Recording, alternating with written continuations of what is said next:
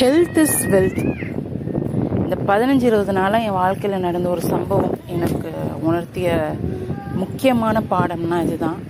அப்பாவுக்கு திடீர்னு உடம்பு சரியில்லை.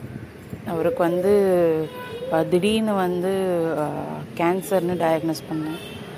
லிவர் கேன்சர் அதுவும் க்யூர் பண்ணுற ஸ்டேஜில் இல்லை. இதில் என்ன விஷயம்னாக்கா அவருக்கு எந்த ஒரு சிம்டம்ஸுமே இது காட்டலை. சரியாக சாப்பிட முடியல.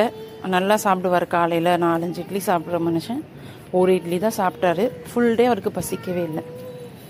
ஸோ என்னடா இப்படி சாப்பிடவே முடியலன்றாரேன்னு தான் நாங்கள் ஹாஸ்பிட்டல் கூப்பிட்டு போனோம். அங்கே போயிட்டு ஃபஸ்ட்டு இனிஷியலாக செக் பண்ணிவிட்டு அவங்க சத்து மாத்திரை டானிக்லாம் கொடுத்தாங்க. அது ஒரு டென் டேஸ் சாப்பிட்டாரு. அப்பயுமே அவருக்கு வந்து அதில் எந்த ஒரு மாற்றமும் ஏற்படல. வெயிட் லாஸ் வேற ஆனார்.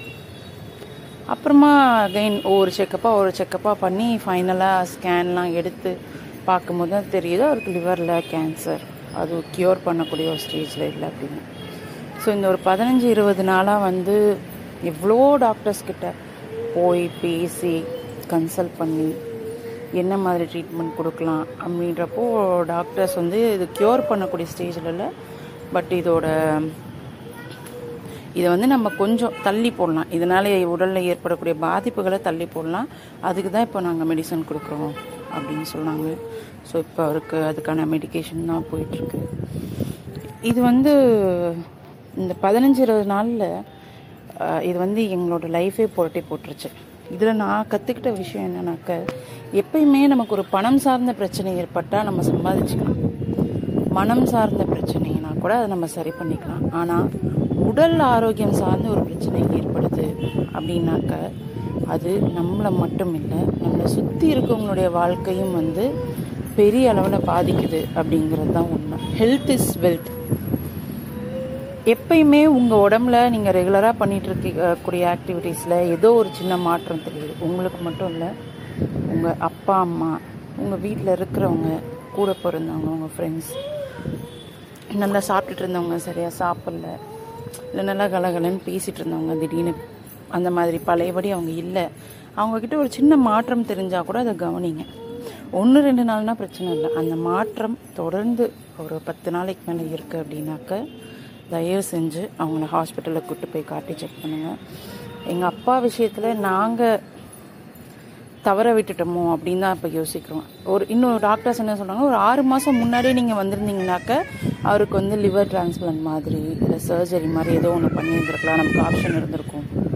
ஆனால் இப்போ எதுவுமே பண்ண முடியல அப்படின்றாங்க. பட் எங்கள் விஷயத்தில் என்னன்னாக்க அவர் ரொம்ப வெல் ஃபிட்டட் நல்லா ஆள் நல்லா ஃபேட்டாக இருப்பார். நல்லா கணீர் கணீர்னு பேசுவார். ஒரு நாளைக்கு அஞ்சு ஆறு கிலோமீட்டர் வாக்கிங் போவார். அப்படி இருந்த ஒரு மனுஷன் ஊரில் நல்லா கெத்தாக இருப்பார்.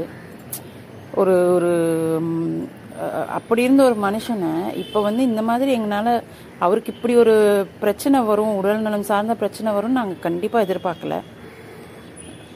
ஆனால் வந்துருச்சு. பட் சிம்டம்ஸ் முன்னாடியே காட்டியிருந்தா கூட நாங்கள் செக் பண்ணியிருந்துருக்கலாம். இப்போ வந்து நம்மளால் எவ்வளோ வேணால் பணம் செலவு பண்ண முடியும். கடன் உடன் வாங்கி கூட செலவு பண்ணலாம். ஆனால் க்யூர் பண்ணக்கூடிய ஸ்டேஜில் அது இல்லை அப்படின்றத கேட்கும்போது தான் வந்து இந்த லைஃப் வந்து நம்மளை எப்படி ஒரு சூழ்நிலை கூட்டு வந்து விட்டுருக்கு பாரு அப்படின்னு தோண வைக்குது ஸோ இந்த தப்பை நீங்கள் பண்ணிடாதீங்க. நிச்சயமாக உங்கள் வீட்டில் வயசானவங்க இருக்காங்க அப்படின்னாக்க அவங்க ஹெல்த்தை பாருங்கள் இன்னொரு முக்கியமான விஷயம் வந்து மெடிக்ளைம் ஹெல்த் இன்சூரன்ஸ் கண்டிப்பாக போட்டு வைங்க. அது வந்து உங்களுக்கு தக்க நேரத்தில் உதவி செய்யும். அதை பற்றி நான் அடுத்த பாட்காஸ்ட்டில் வந்து டீட்டெயில்டாக பேசுகிறேன் ஸோ ஹெல்த் இஸ் வெல்த் இது வந்து ரொம்ப ரொம்ப முக்கியம்.